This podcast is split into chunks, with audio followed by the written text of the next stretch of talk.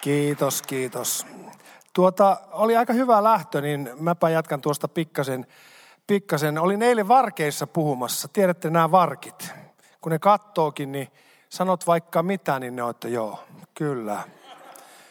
Ne, ne on niin, jotenkin niin sulosen, sulosen tuota puhtaita ja niissä on semmoinen valtava potentiaali. Niin mä kysyin heiltä muutaman kysymyksen ja hämmästyin. Mutta mä kysyn teiltä, meillä on tässä seurakunnassa 35 työntekijätason ihmistä. Osa entisiä lähetystyöntekijöitä, osa entisiä seurakunnanjohtajia, evankelistoja, nykyisiä evankelistoja, pastoreita ja eri työntekijöitä tämän seurakunnan keskellä ja kuusi palkattua pastoria.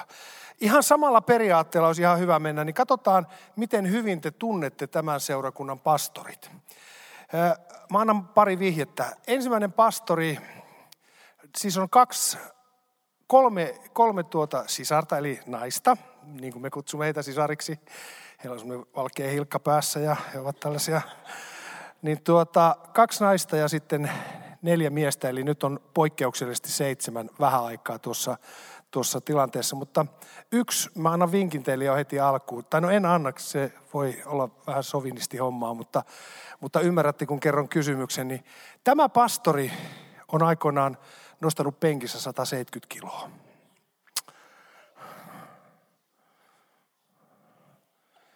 Palkinnot on runsaat. Tämä pastori on aikoinaan nostanut penkissä 170 kiloa. Ville Pitkänen. Täysin oikea vastaus. Joo. Seuraava vinkki olisi ollut se, että hän on ollut erittäin tunnettu ja arvostettu salibändin pelaaja. Ja sitten hän on ollut myöskin poliisina. Eli Ville Pitkänen, nyt vaikea kysymys. Mikä on hänen pastorijuutensa tällainen spesiaaliala tässä seurakunnassa? Joo, se, se, on, se on tosi, mutta nyt sä saat, sä saat mutta tuota, nyt etsitään tämmöistä niin tehtäväkuvaa, kun meillä on viistahoiset palvelutehtävät, niin tietysti jos haluaisit tästä pienen maistiaisen, niin se olisi suunnilleen tällainen. Mutta tuota, mikä on hänen tehtäväkuvansa? Hän on armoitettu. Mikä? Pitää nostaa seisomaan, ei muuten vastaukset hukkuu. No, otetaan Lydia. No. Oi, oi, oi. No, näin se meni. No annat sinä lähellä olevalle veljelle. Tuota, kyllä, raamatun opettaja. No entäs tämä? Hänestä on sanottu, tai hän, hän on mennyt kihloihin Intiassa. Oho. Janika nousi ekana. Ja tiedättekö minkä takia? Appiukko oli mahdollisimman kaukana. Hän on Ruotsissa syntynyt ja ollut missionuorten vetäjänä ja olivat Nea Perhon kanssa samalla aktiomatkalla, jolla ei seurustella, niin tuota, Intiassa ja sitten menivät siellä kihloihin.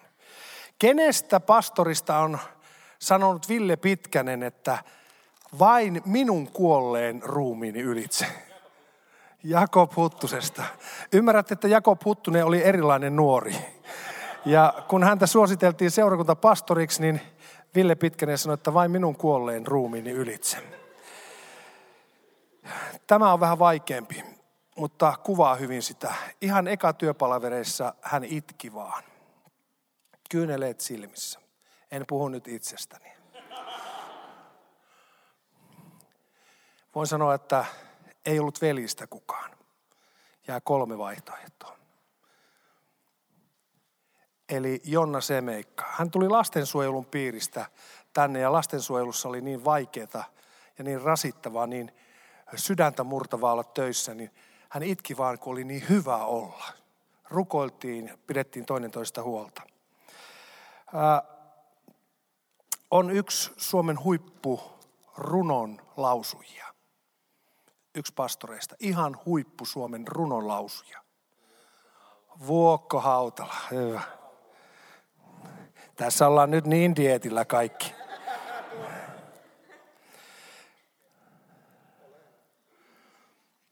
Kuka meidän työntekijöistä, ei varsinaisesti pastoritiimistä, on ollut vuosia lehtialalla? Voisin sanoa pastoritiimi ehkä, tai tuon työntekijätiimi ehkä kaunein nainen. Käytti paljon rukousta ja paastoa saadakseen miehensä. Kyllä, hän on kanslisti, joo. Mistä, miten sulle tuli mieleen? Joo. Sitten yksi vielä. Oli vähän aikaa sitten meidän tiimissä työpalavreissa mukana. On Suomen mestaruustason mäkihyppääjä. Oli meidän työpalavreissa vähän aikaa sitten mukana. Kuka? Sannihan se on. Kuka sanoi Sanni? Eli Sanni Särkkä on Suomen mestaruustason mäkihyppääjä. Kyllä, näillä oli ihan hyvä lähteä liikkeelle. Mä rupean useamminkin kyselemään. Nimittäin eilen kysyin tuota Varkeelta, että kuka on, tiedättekö mitä mä teen työkseni, siis puheen jälkeen. Kysyin, että tiedättekö mitä mä teen työkseni. Ei tiennyt. Mä kerroin, että mä oon tämän seurakunnan johtava pastori. Niin, oh, oh. Niin kysyn tämän sen takia, kun mä kysyn saman kysymyksen Tampereella ja Helsingissä, eikä nuoret tienneet, kuka on seurakunnan johtava pastori, niin musta se oli aika huolestuttava.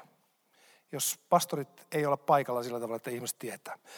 Mä kutun vielä tähän, tämä on nyt vähän toisenlainen saarna, mutta tässä saarnassa on oikeastaan pari sellaista asiaa ja ne liittyy superkesään. Kuka tietää, missä tänä vuonna on superkesä?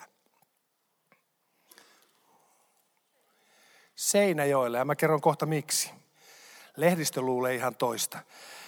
Mutta jos tuota Saara, olet täällä jossain, tuutko tähän mun vierelle? Tuota, Saara on mamu. Hän on maahanmuuttaja. Ja tuota, hän tiedä, missä hän on asunut ensimmäiset kolme vuotta ja tiedä, missä hän on asunut viimeiset kaksi vuotta, mutta missä vietit kolmesta vuodesta 16 ikävuoteen? Kanadassa. Vähän pitempiä vastauksia sitten. Thunder Bay, Ontario.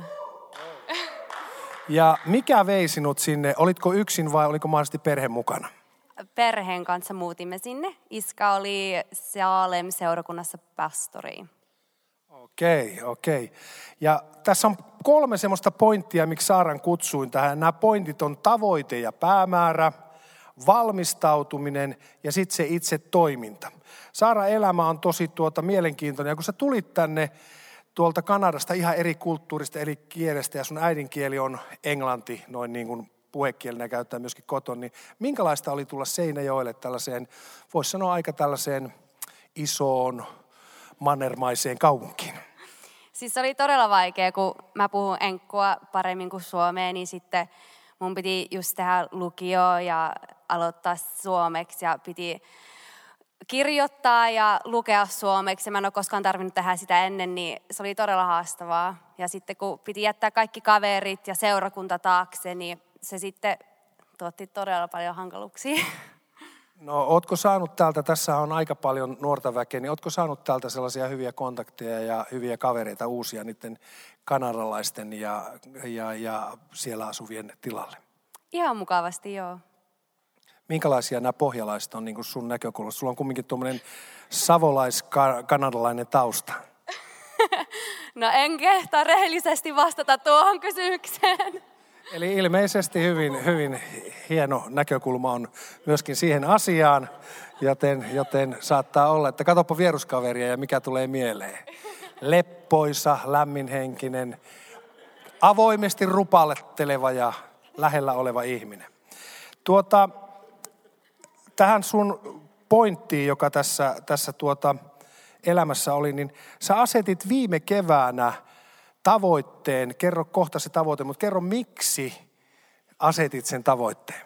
Joo, no mä olin, mä tykkään lenkkeillä ja mä olin keväällä iskän lenkillä ja me sitten vedettiin semmoinen 14 kilsaa ja mä en ole koskaan vetänyt pitkiä matkoja ja mun iska on uh, ei ole semmoisessa hyvässä kunnossa, niin sitten kun, sitten kun me mentiin sille pitkälle lenkille, uh, mä, me, me piti tehdä silleen, että me tehtiin seitsemän kilsaa ja sitten piti kääntyä ympäri. Ja sitten kun me piti kääntyä ympäri, mua alkoi tulla semmoinen vähän paniikki ja mua rupesi vähän itkettävää ja mä olin että vitsi, että en mä pysty tähän, että en mä jaksa tätä seitsemän kilsaa enää tehdä. Ja siitä sitten lähti semmoinen sen jälkeen seuraavana päivänä, kun mä ajattelin, että vitsi, että mitä tapahtuu. Mulla tuli semmoinen, semmoinen idea, että mä haluan juosta, että mä pystyn juosta paremmin kuin iskä ja että mä pystyn juosta semmoisia pitkiä matkoja, että mä itse tiedän, että mä pystyn siihen.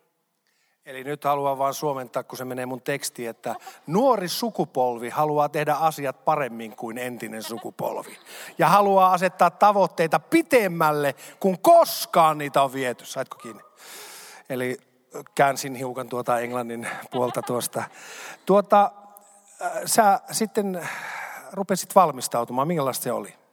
Joo, no mä, mä ensiksi tutkin netistä, että mitä, mitä maratonin juoksuun pitää sitten tehdä ja kaikenlaista, että mitä pitää syödä ja miten pitkään pitäisi treenata ja mitä kaikkea, mitä, mitä pitää ottaa huomioon. Ja mä sitten päätin siinä joulukuun tammikuun välillä, että, että mä sitten rupean treenaamaan ja mä löysin semmoisen hyvän ohjelman ja kävin sen iskän kanssa läpi ja sitten siitä lähti.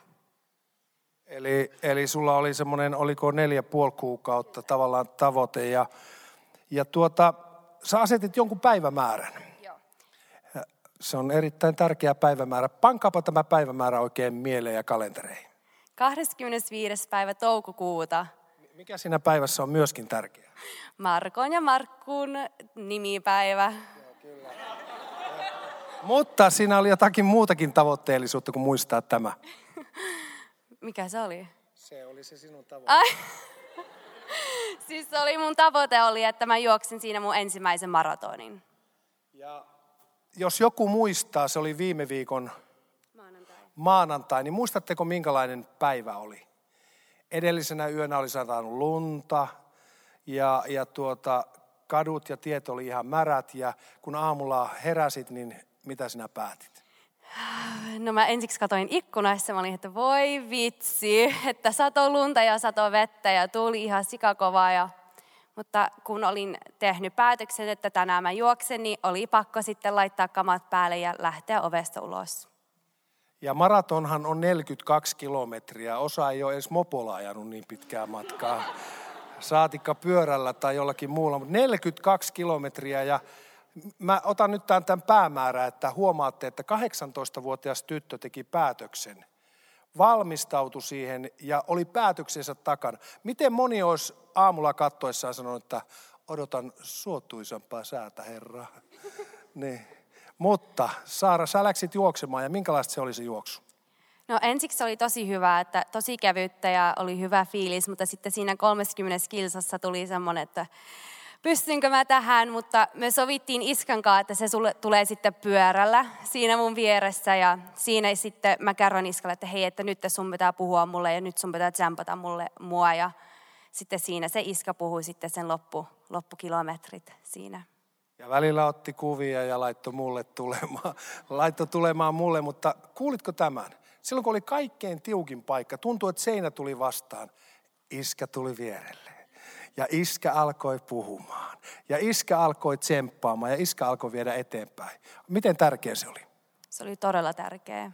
Että ilman sitä mä, mä en tiedä, jos mä olisin päässyt siitä läpi, kun just, just kaikki sattui jalkoihin ja sattui olkapäähän ja sitten just se, että rupesi rupesi sille epäilemään, että pystynkö mä edes tähän, niin sitten siinä kun iskä pystyi sitten kertoa, että hei, että sä oot treenannut tätä varten, että mä, mä tiedän, että sä pystyt tähän, niin se oli, se oli todella tärkeä. Ja nyt en ole sanonut sun suku, mikä sun sukunimi on? Selkomaa. Eli sun iskä on tämä hoikka atleettinen Marko Selkomaa. Kyllä. No niin. Tuota, Saaran otin ihan sen takia, että mä, mä niin kuin ihmettelin. Mä olisin itse tehnyt. Mä oon, niin kuin huomatte varmaan, mä oon paljon juossut aikoinaan. Ja, ja mulla on ollut sama kriisi. Kuka täällä todisti, että täytän 20 ja on ruvennut miettimään tätä ikää. Mulla on vähän sama homma. Mulla on vähän sama homma, mutta tuota, flunssa oli sulla ollut just aikaisemmin, keli oli huono ja pahalla hetkellä isä puhuu ja pääsit läpi tuosta. Sulla on myöskin semmoinen, joka on tullut kokouksessa Kanadassa sellainen, onko se profeettia tai sanoma sun elämään ja se kantaa myöskin ja minne se on nyt viemässä? Uh, Norjaan ala-asteen opettajaksi, että mä menen sinne Norjaan yliopistoon opiskelemaan ala-asteen opettajaksi.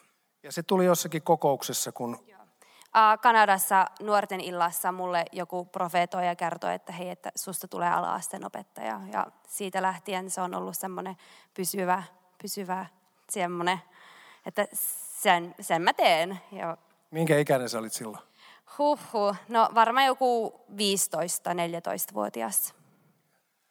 15-14-vuotiaana lasketaan sana sydämeen tulevaisuudesta ja tämä tyttö menee sen mukaan. Annetaanko Saaralle oikein väkevät ja voimakkaat aplodit ja seunausta? Olisitko halunnut sanoa vielä itse jotain?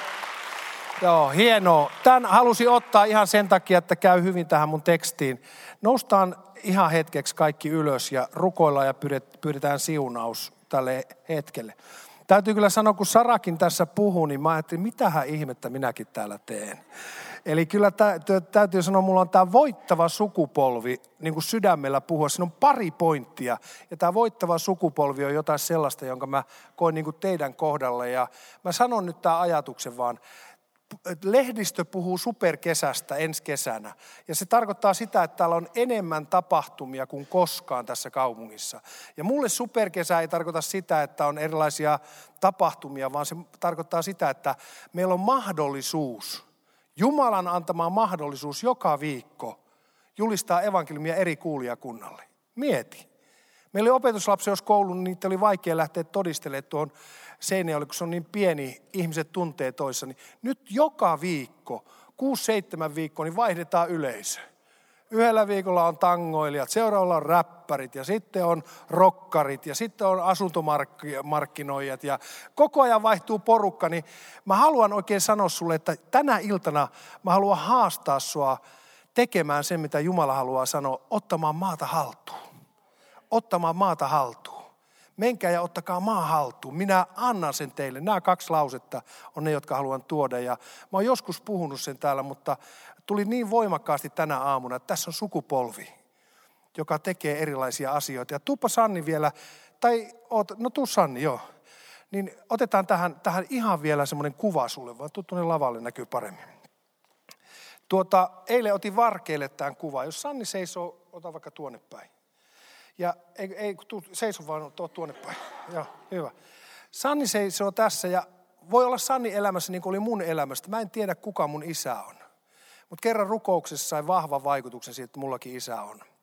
E, jotenkin tuli semmoinen sisäinen vaikutus. Vaikka mä en tiedä kuka hän on, mitä hän on, niin jokaisella meillä on isä ja äiti. Ajattelen, että Sannin takana on hänen isänsä ja hänen äitinsä.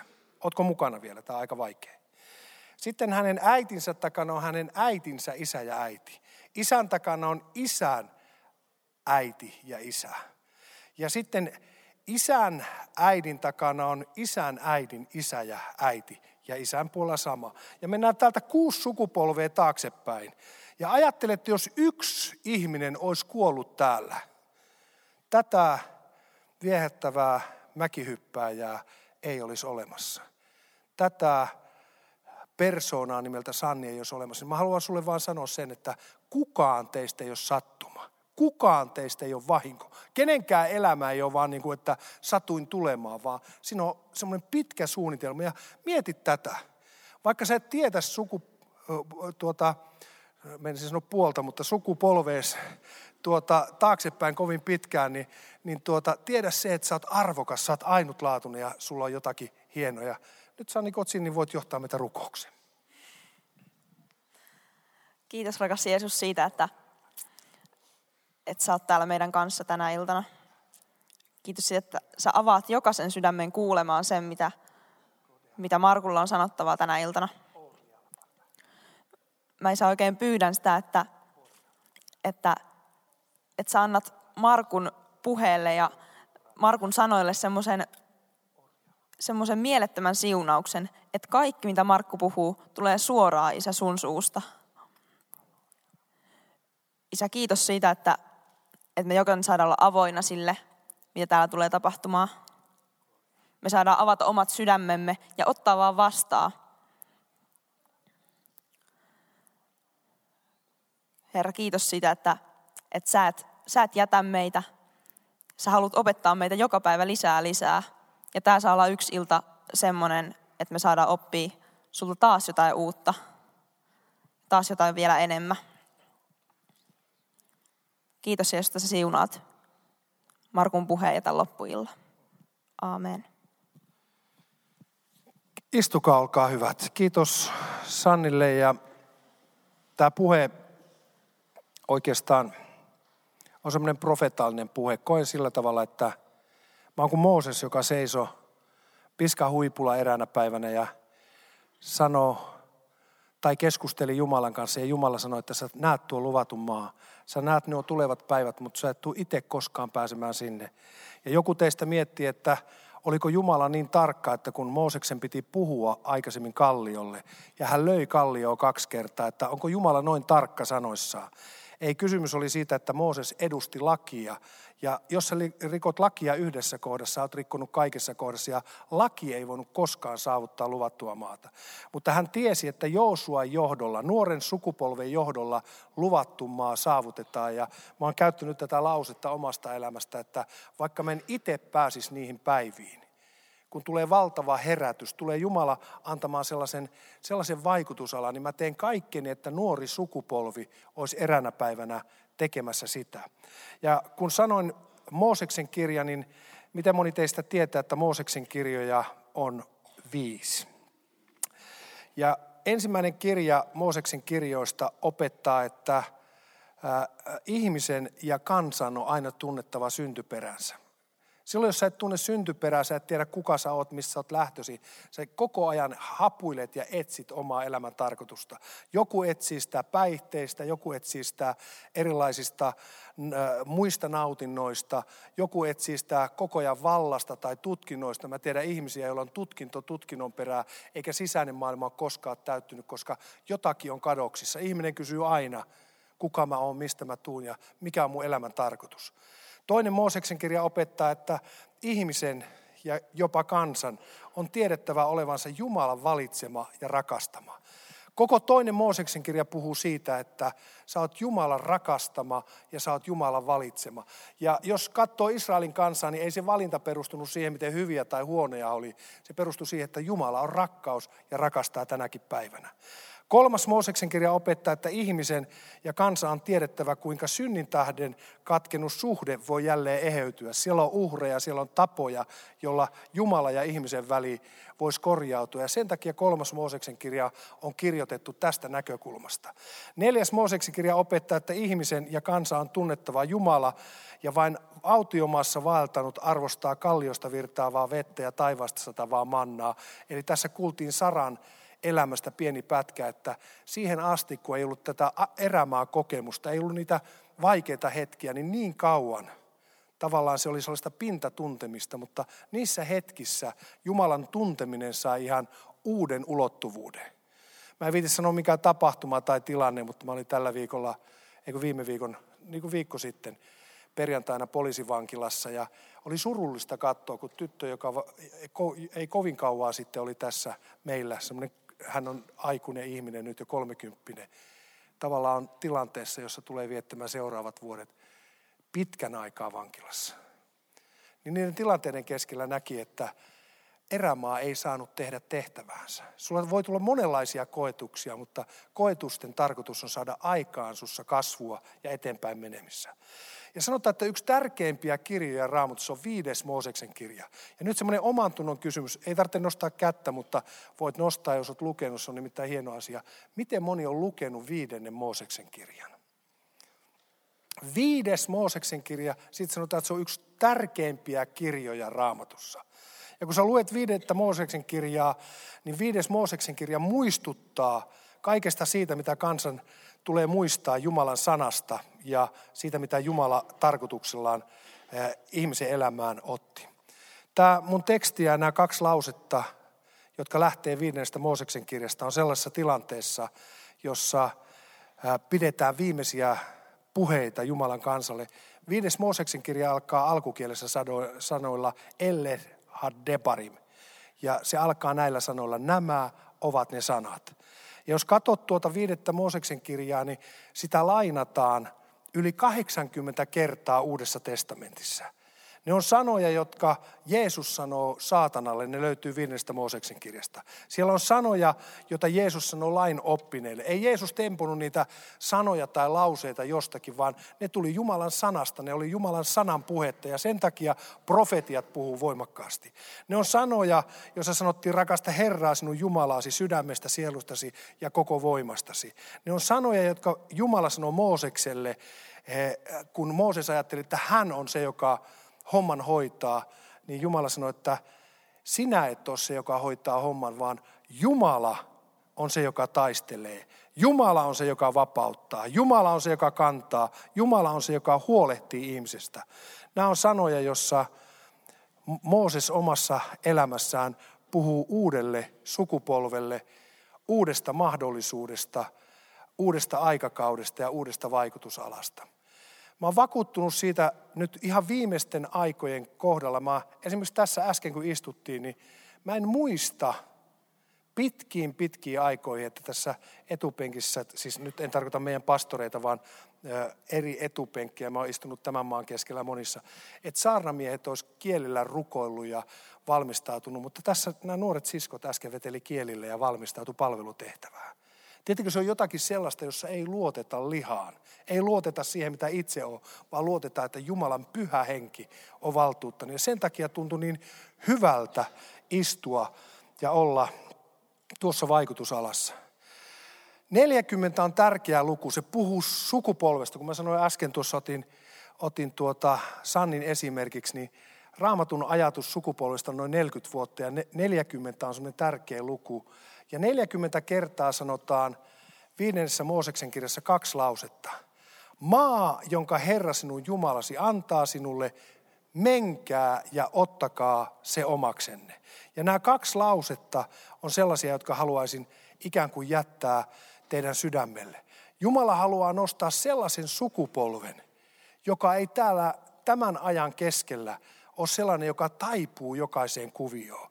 Ei ole sellainen, joka ei tiedä, mitä vastaan taistelee. Ei ole sellainen, joka ei tiedä eikä tunne syntyperänsä, vaan tietää, että se, mikä on syntynyt Jumalasta, voittaa aina sen, joka on maailmassa. Ja miten moni tietää teistä, nämä on semmoisia retorisia kysymyksiä, mutta minusta on kiva kysellä. Mä oon kysely-iässä. Tuota, miten moni tietää, että tuossa luvatussa maassa, jota mentiin valtaamaan, oli seitsemän kansaa.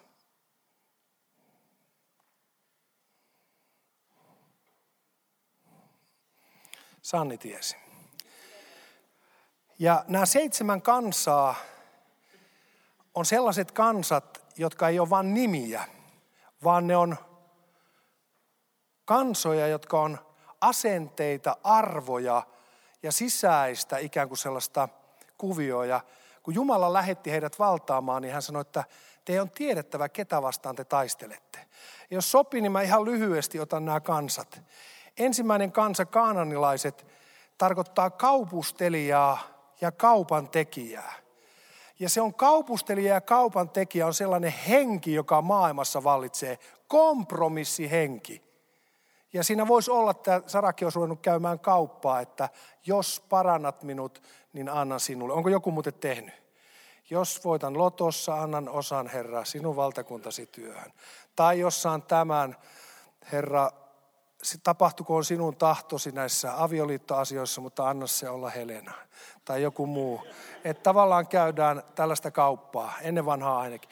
Eli tämä kaupan henki on olemassa ja kansan piti tietää, että kun he tulee luottuun maahan, siellä on henki, Meillä ei ole taistelu toinen toisia vastaan, vaan henkeä vastaan. Ja nämä on samoja henkiä, jotka tänäkin päivänä. Sellainen kompromissihenki. Ei sillä nyt ole niin väliä, mitä ottaa. Ei sillä nyt ole väliä, mitä tekee. Ei sillä nyt ole niin väliä, jos pikkasen lipsuu näissä seurusteluasioissa. Kyllä sillä vaan on väliä. Se on vaan semmoinen kompromissihenki. Ja tämä kompromissihenki tulee siitä, että se on kansalaisten maa. Toinen kansa, joka siellä oli heettiläiset – heidän nimensä tarkoittaa hirveät, peloittavat. Ja, ja se on sellainen, mikä tänä päivänä tulee hirmu voimakkaasti ihmiskunnan ylle. Ja moni teistä ei uskalla joihinkin asioihin ottaa kantaa sen takia, kun tiedätte, että joudutte maksamaan sitä hintaa. Mä nyt sanon ihan lyhyesti vaan, että monet dissaa se on Helsinkiä ja tarkoittaa alaspainaa ja, ja tuota, jollain tavalla mollaa Päivi Räsästä. Mutta Päivi Räsäsellä ei ollut pelkuruuden henki, kun hän puhuu asioista, jotka hän koki sydämessään oikeaksi. Niin huomasitteko, että sanohan mitä tahansa, niin semmoinen, semmoinen, semmoinen, semmoinen oi että kun ei voi sanoa sitä, mutta semmoinen perkeleellinen henki, jossa oli heettiläisyyden kuvio, joka tahtoi luoda semmoisen pelon ilmapiirin. Ja tuo pelon ilmapiiri lopettaa tai ei anna mahdollisuutta elää vapaana. Sen takia Raamattu sanoo, että teille ei ole antu pelkuruuden henkiä, vaan voima, rakkauden ja rohkeuden henki. Mm. Kuka uskaltaisi nostaa seisomaan? Sanoa, että aamen. Kuka uskaltaisi? En minä viiti, kun mitä, mitä hän ajattelee. Mitä hän minusta miettii? Luuleeko ne, että minä olisin jotakin? Minä muistan, kun mä olin ensimmäisiä julistajia varmaan helluntaiherätyksiä, jotka rupes kävelemään mikkikädessä sen takia, että, että tuota, mä olin koulussa tottunut menemään, niin tuli, että mikähän se tuppuranikin luulee. Ottanut Amerikasta jotakin kuvioita ja nyt tämä teistä näyttää suhtkot luonnolliselta. Mutta tämä pelkuruuden henki on myöskin sellainen, joka tulee erilaisilla kylvöillä. Kato ihmisiä, jotka kylvää sun elämään asioita. Ja kun ne kylvää asia, niin se kasvaa sellaisen ei uskon ja luottamuksen siemen, siemen minkä tuo, vaan semmoisen epävarmuuden ja, ja tuntuu, että kestää.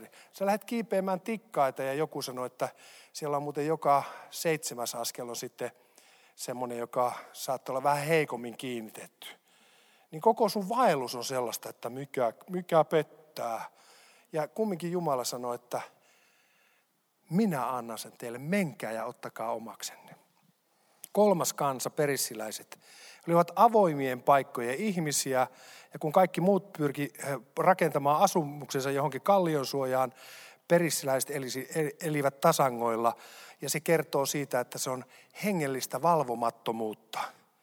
Hengellisissä asioissa ei ole sellaista rotia, ei ole tällaista pohjalaista suoraselkäisyyttä, vaan ei sillä ole nyt niin väliä.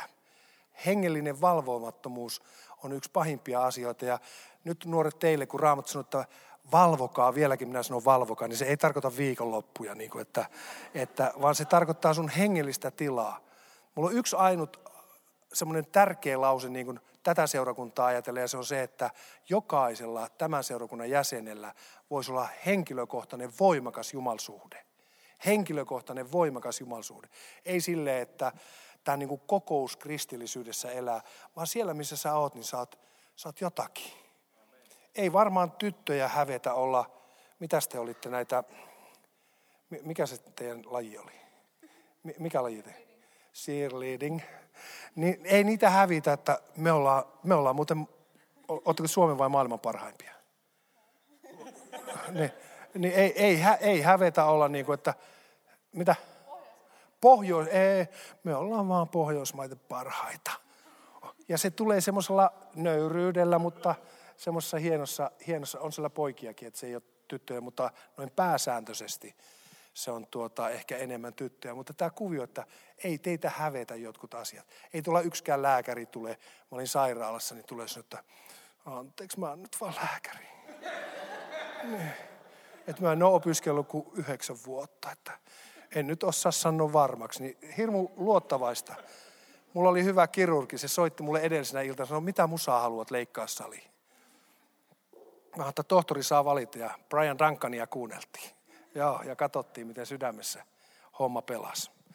Mutta perissiläis valvomattomuus. Mieti, että miten sä aloitat aamun tai miten sä hoidat hengellistä elämää. Onko sulla henkilökohtaista raamatun lukua, onko sulla henkilökohtaista rukousta? Kirkasilaiset oli kuninkaallinen kansa, mutta nimeen liittyy myös suuri kunnioitus perinteitä kohtaan. Jos perinteistä me tulee esteitä Jumalan voima ilmestymiselle ja uuden valtaamiselle, silloin on siitä tullut vihollisemme. Näin emme ole aina tehneet, näin emme ole koskaan tehneet. Meitä ei ole kutsuttu olemaan perinteen valvi, va, vaalioita, vaan historian tekijöitä. Pahimmat sanat seurakunnasta, näin meillä ei ole koskaan tehty. Näin ei ole ollut tapana tehdä. Te olette nuoria, teillä on niin silmät palaa kuin jarruvalot ja teillä on ideoita, luovuutta – Teissä on semmoinen potentiaali, että kun katsoo esimerkiksi vaikka tyttöjen tanssiryhmä, niin mieli tekisi.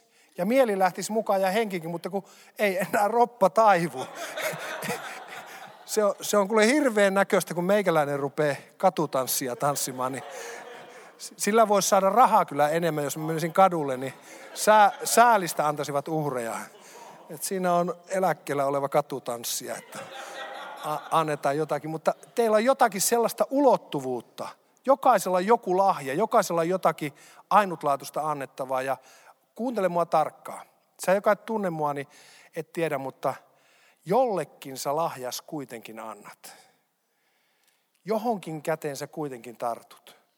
Ja voi olla, että kymmenen vuoden päästä, ajattelin muuten, että kun Sara oot 40, niin mä oon 80, niin tuota, musta on kiva katsoa, kun sä sitten sanot, että nyt on ruvennut tulee semmoinen kuvio, että tämä ikä on ruvennut vähän puhuttelemaan mua. Niin mä luulen, että se on vähän eri juttu, niin, niin sen 20 vuoden aikana monien teidän elämästä näkee, minkälaisia teidän valinnat on ollut tänä päivänä.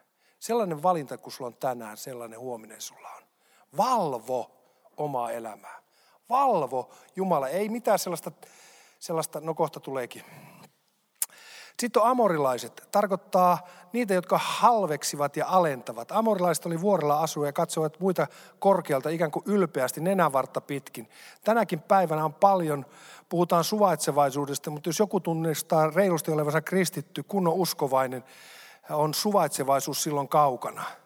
Ja näiden tilanteiden keskellä tämmöinen hengellinen ylpeys on kaikkein pahinta, mitä voi olla. Muistatte, että sieluvihollinen eli saatana, eli Lucifer, oli yksi kauneimmista luoduista, yksi älykkäimmistä luoduista. Mutta se, mihin hän kompastui, oli ylpeys. Hän rupesi katselemaan itteensä ja omia saavutuksia ja rupesi koroittamaan itteensä Jumalan vertaiseksi. Mä opetan teille hyvän lauseen. Heikki Hautala, tämän seurakunnan rukousapostoli aikoina, niin joku nuori vähän elvisteli ja silleen huomaamatta. Nuori tarkoittaa niin kuin mun puhekielessä nelikymppinen. Joku nuori tuota, julistaja vähän elvisti, niin Heikki katsoi sitä silmiä ja sanoi, että puhutko vertaasellesi? Niin se oli musta niin hienosti sanottu, puhutko vertaasellesi? Jos mä joskus satun sulle sanomaan, niin tiedät millä alueella liikutaan. Että mä en tarkoita, että ei vertaistasi ole, vaan se on ihan toinen juttu. Ja sitten oli jepusilaiset. Heidän nimensä tarkoittaa alaspainatut, maahanpoljetut. Joskus tämä jepusilainen mieli tahtoisi ottaa otteen myöskin Jumalan kansasta. Ja tiedättekö, tämä henki on sellainen, joka haluaisi alaspainaa, maahan polkee. Tehdä sellaisen kuvion, että sun koskaan et uskalla elää kristillisyyttä todeksi. Ja sen takia, pitkä tarina lyhyeksi, menkää maa, jonka Herra sinun Jumalasi sinulle antaa – menkää ja ottakaa se omaksenne. Jumala haluaa kristittyjen kautta tänäkin päivänä, niin kuin Jumalan kansan kautta silloin, tuomita synnin ja haluaa ilmasta, ilmasta myöskin sen luvatun maan keskellä oman tahtonsa. Raamattu sanoo, kaikki mistä Jumala varoittaa tai käskee kansansa olla tekemättä, tapahtuu jo Kaananissa eli maailmassa – 5. Mooses 9.5.5 sanoo, et sinä vanhuskautesi ja oman oikeamielisyytesi tähden pääse ottamaan heidän maataan omaksi, vaan näiden kansojen jumalattomuuden tähden Herra sinun Jumalasi karkoittaa heidät sinun tieltäsi ja, ja täyttääksensä, mitä Herra valalla vannoen on luvannut sinun isällesi Abrahamille, Iisakille ja Jaakobille. Mä haluan nuoret haastaa teidät. Meillä on superkesä tulossa ja meillä on summerfestit ja meillä on monia tapahtumia, mutta musta olisi niin mahtavaa nähdä tuossa tammikuun hengessä, että lähtee aarteen etsijöitä. Sellaisia ihmisiä, jotka uskaltaa lähteä ja nyt meille annetaan ihan ainutlaatuinen mahdollisuus mennä evankelioon. Täysin tuntemattomia, jotakin helsinkiläisiä ja porvoolaisia ja ahveranmaalaisia ja ne tulee tänne ja tuodaan meille, niin sä voit mennä kohtaamaan Kristuksen rakkauden kanssa. Ja he luulee tulevansa asuntomessuille tai rock-tapahtumaan tai he luulee tulevansa johonkin rap-tapahtumaan, mutta he tulee vaan sitä varten, että he kuulisivat sanoman elävästä Jumalasta. Älä tyydy istumaan. Mä oon nähnyt monia ihmisiä, jotka istuu vielä, mä, mä vien sut aikamatkalle 40 vuoden päästä täällä ja sanon, että halleluja, se on tulossa. Herätys on tulossa. Timo Närhi sanoi viime viikolla. Ja ti, Timppa on edelleen, rollaattorilla tulee, no halleluja. Viimeisen päälle nostaa yhdessä ylös ja rukoillaan.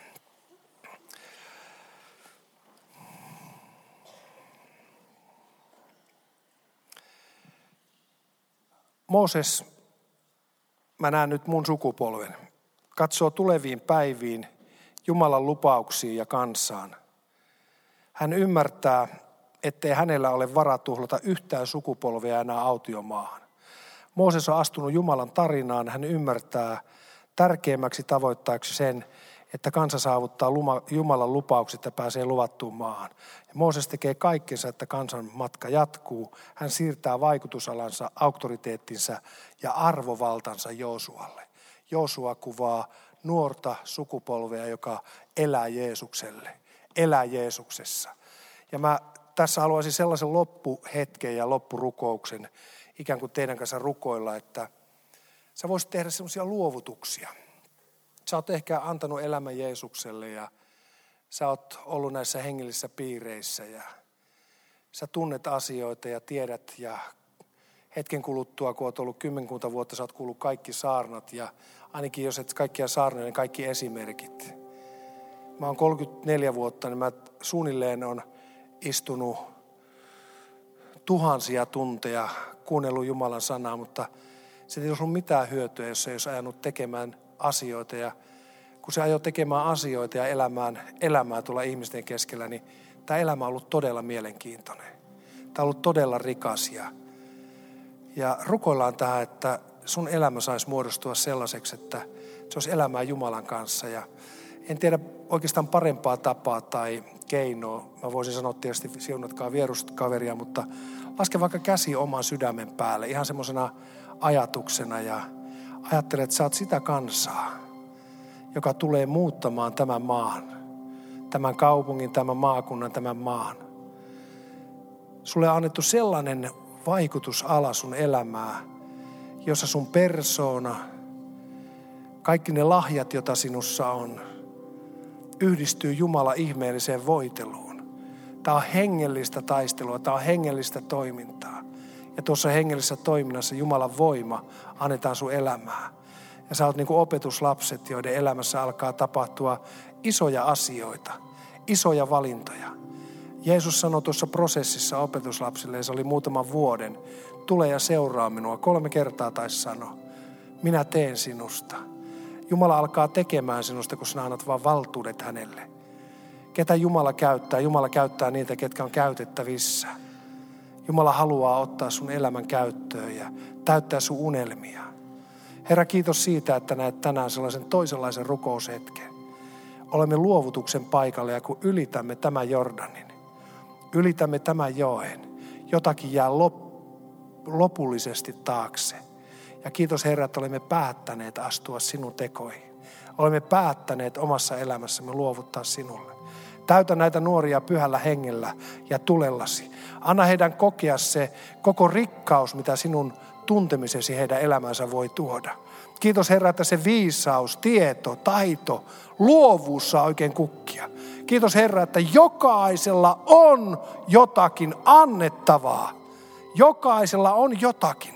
Ja kiitos Herra, että alkaa sellainen mielenkiintoinen löytömatka. Mä haluan sanoa sulle, joka ajattelee, että onko minusta, niin mä muistan ensimmäinen puhe mulla oli vankilassa todistus, niin mulla suu kävi, mutta ääntä ei tullut, kun jännitti niin paljon. Ei tämä ole mikään semmoinen itsestäänselvyys, vaan se pitää vaan lähteä niitä pelkoja kohde. Pitää lähteä vaan niitä asioita voittamaan. Ja niiden keskellä Jumala alkaa, alkaa vaan opettaa sua.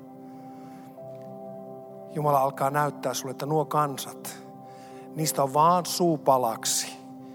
Edustaa ne mitä tahansa asennetta, ajattelutapaa. On niillä mitä tahansa noita olemuksen osia, joita äsken luin noiden kansojen kohdalta. Niistä on vaan suupalaksi, niin kuin Joosu ja Kaleb Suupala, halleluja. Kiitos Herra, että nousee sellainen sukupolvi, joka on täynnä sinun kirkkautta, täynnä sinun kunniaa, täynnä sinun voimaa ja tulee rohkeasti aitona, ilman mitään feikkiä tai ilman mitään sellaista roolia, tulee edustaen sitä, mitä sydämessä on. Mä haluan oikein siunata sinua sellaisella vanhalla siunauksella, joka löytyy raamatusta. Mä käännän sen muodon vähän sulle sopivammaksi. Mä käännän sen todeksi sun elämässä. Jeesus siunaa sinua ja Jeesus varjelee sinua. Jeesus valistaa kasvonsa sinulle ja on sinulle armollinen. Hän kääntää kasvonsa sinun puoleesi ja on sinun kanssasi. Hän avaa sinun elämääsi, hän avaa sinun olemukseesi. Taivaallista, pyhää ja puhdasta.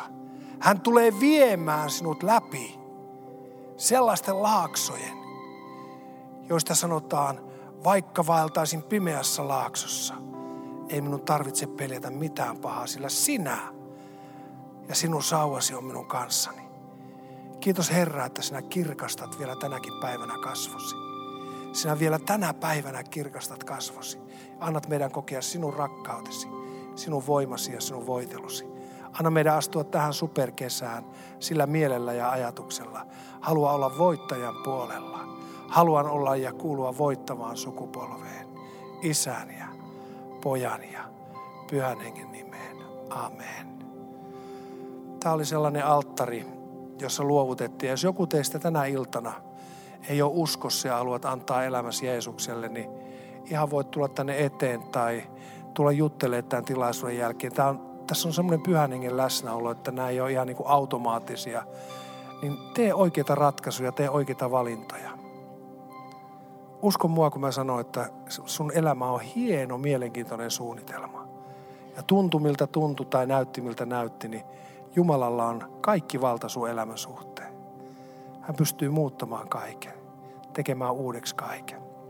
Ja katsokaapa tuolta tuo tuommoinen auran näköinen ryhmä, kun lähtee vetää ylistystä, niin se kertoo siitä, että sieltä ne tulee. Halleluja. Halleluja. Antakaa mennä vaan. Amen.